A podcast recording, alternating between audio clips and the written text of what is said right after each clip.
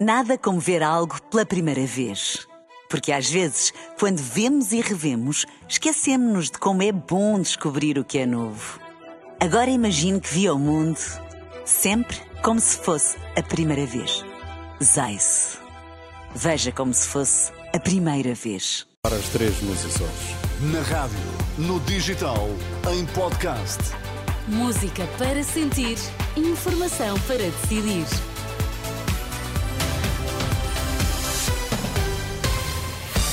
Notícias na Renascença destaques a esta hora. Mais de 16 mil militantes votaram ontem no primeiro dia de eleições para escolher o novo secretário-geral do PS. Polícias vão endurecer formas de luta, decisão tomada ontem durante os plenários realizados nos aeroportos.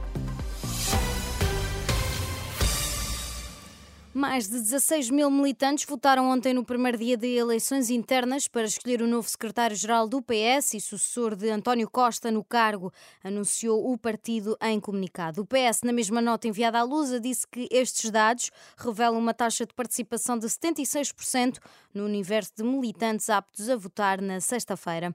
A votação prossegue este sábado nas federações distritais de Braga, Coimbra, Porto, Santarém, Viseu e nas federações regionais do Algarve, Baixo Alentejo, Açores e Madeira. Cerca de 60 mil militantes socialistas escolhem o sucessor de António Costa como secretário-geral do PS, cargo ao qual se candidataram José Luís Carneiro, Pedro Nuno Santos e Daniel Adrião. E com a contagem decrescente para as legislativas, os partidos vão escolhendo os candidatos às listas. Na última noite foram apresentados alguns dos nomes que vão concorrer a São Bento pela Iniciativa Liberal, nomes anunciados pelo presidente do partido, Rui Rocha. Temos dito que este é o partido das ideias e é verdade. Mas temos noção também que um partido de ideias se faz também com pessoas. E eu quero dizer-vos alguns nomes que fazem parte desta candidatura. Quero dizer-vos que, no Círculo de Setúbal, vamos apresentar a Joana Cordeiro como cabeça de lista.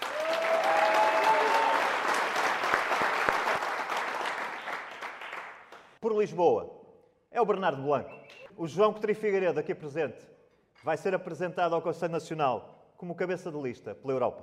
Que o cabeça de lista que apresentaremos pelo Porto é o Carlos Guimarães Pinto. E quero dizer-vos por último que a decisão mais fácil foi mesmo para mim e vou por Braga.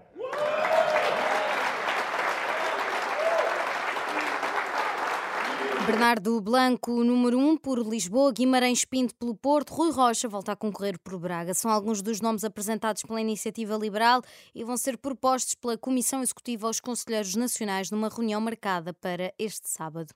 Os polícias vão endurecer as formas de luta, decisão tomada durante os plenários realizados ontem nos aeroportos de Lisboa, Porto e Faro, por iniciativa da Associação Sindical dos Profissionais da Polícia. Os agentes da PSP exigem tratamento salarial igual à Polícia Judiciária e a revisão dos suplementos remuneratórios. E os transportes públicos estão com mais passageiros desde janeiro e até ao mês passado. O Metropolitano de Lisboa, a Metro do Porto e a Transtejo Soflusa registraram um aumento de 22% no número de passageiros. À exceção do Metro de Lisboa, os restantes operadores já ultrapassaram os valores dos meses pré-pandemia. São dados avançados pelo Ministério do Ambiente. Foram apreendidos pela ASAI 220 brinquedos por incumprimento das regras de segurança. A Autoridade para a Segurança Alimentar e Económica, nas últimas semanas, avançou com sete processos de contraordenação. Foram fiscalizadas mais de duas centenas de operadores económicos, sobretudo retalistas. É urgente um futuro mais humano num mundo cada vez mais globalizado, pede o cardeal Dom Tolentino de Mendonça. O Prémio Pessoa 2023 recebeu ontem o doutoramento honoris causa pela Universidade de Aveiro. O cardeal português escolheu a paz como tema da sua intervenção.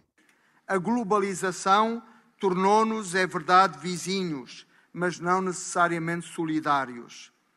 De forma manifesta, hoje as nossas sociedades mostram dificuldade em constituir-se como um bem que diga respeito a todos.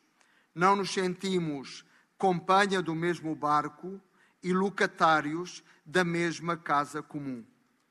A decisão pela paz implica inverter esta situação. Dom Tolentino Mendonça, que juntamente com Simone recebeu o doutoramento honoris causa pela Universidade de Aveiro durante uma sessão que assinalou os 50 anos da Academia. Nada como ver algo pela primeira vez. Porque às vezes, quando vemos e revemos, esquecemos-nos de como é bom descobrir o que é novo. Agora imagine que viu o mundo sempre como se fosse a primeira vez. Zais. Veja como se fosse a primeira vez.